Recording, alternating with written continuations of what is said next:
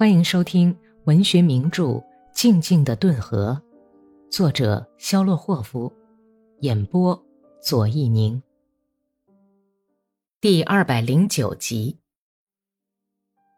像一条看不见的犁沟，把军官和哥萨克隔开的敌视情绪，早在帝国主义战争时期就已经存在，到1918年秋达到了空前未有的程度。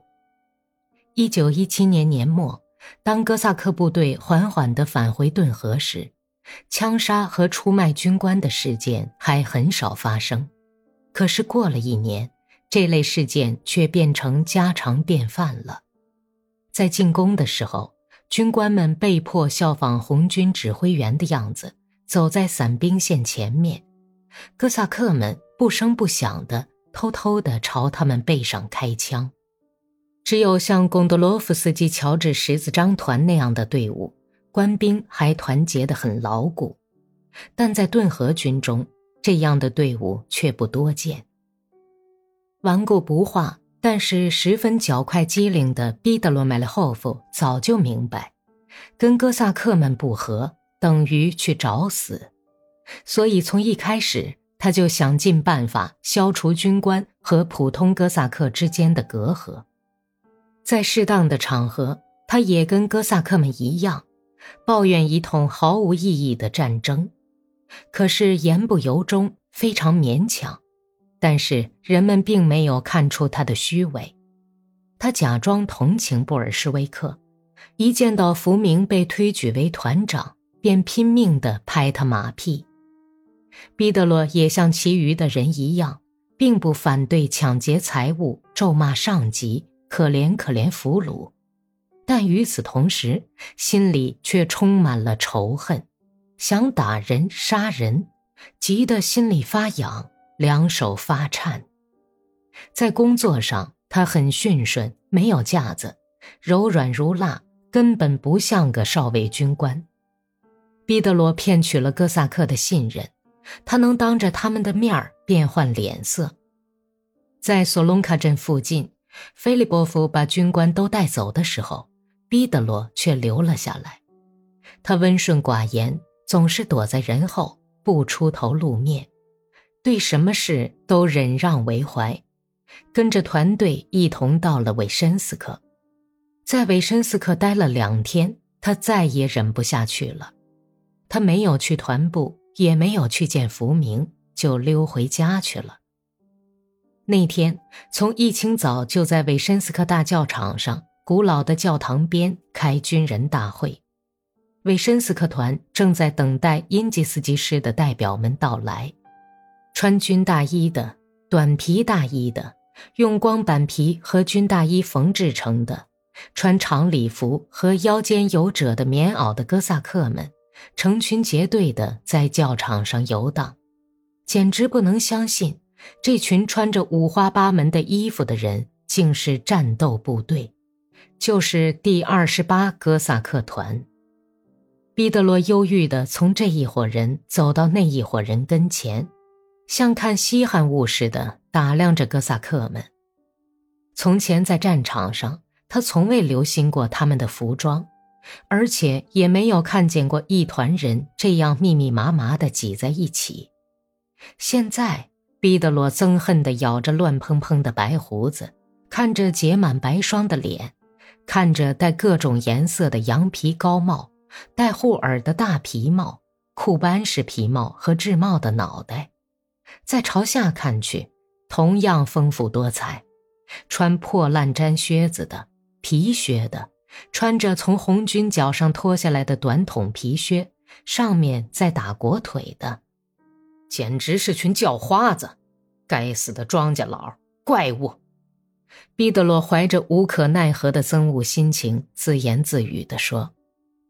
福明的告示在板棚墙上闪着白光，街道上看不到一个居民，市镇像在等待什么似的隐藏了起来。在胡同口上可以看到被大雪掩盖的一片茫茫的顿河，河对岸耸立着黑黢黢的树林，像一幅淡墨画。从各村来看望丈夫的女人像羊群一样挤在老教堂的灰色石墙下。彼得罗穿着衣襟上镶着毛皮边、前胸有个大口袋的短皮大衣，戴着顶该死的军官式的羊皮高帽。曾几何时，戴着这顶帽子，他曾感到那么自豪，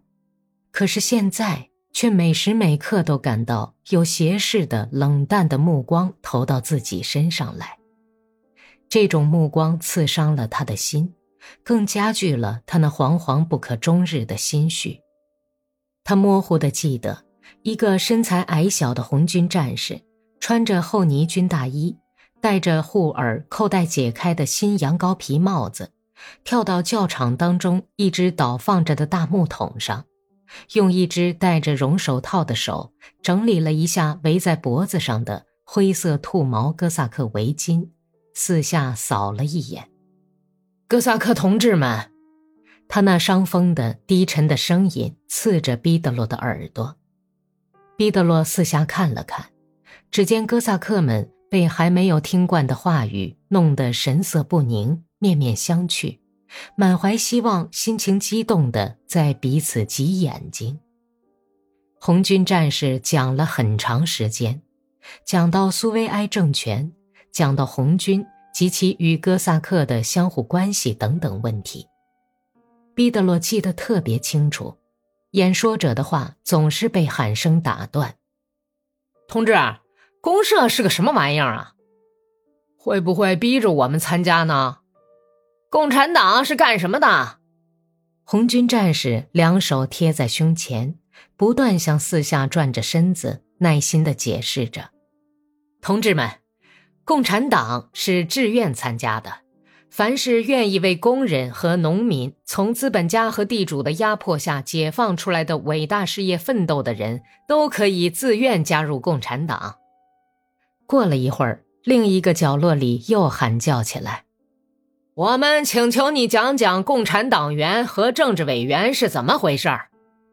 回答以后，没过几分钟，又有人愤怒地用低声叫起来，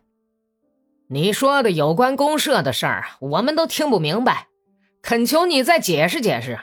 我们都是些没有文化的人，请你用些简单的话给我们讲讲吧。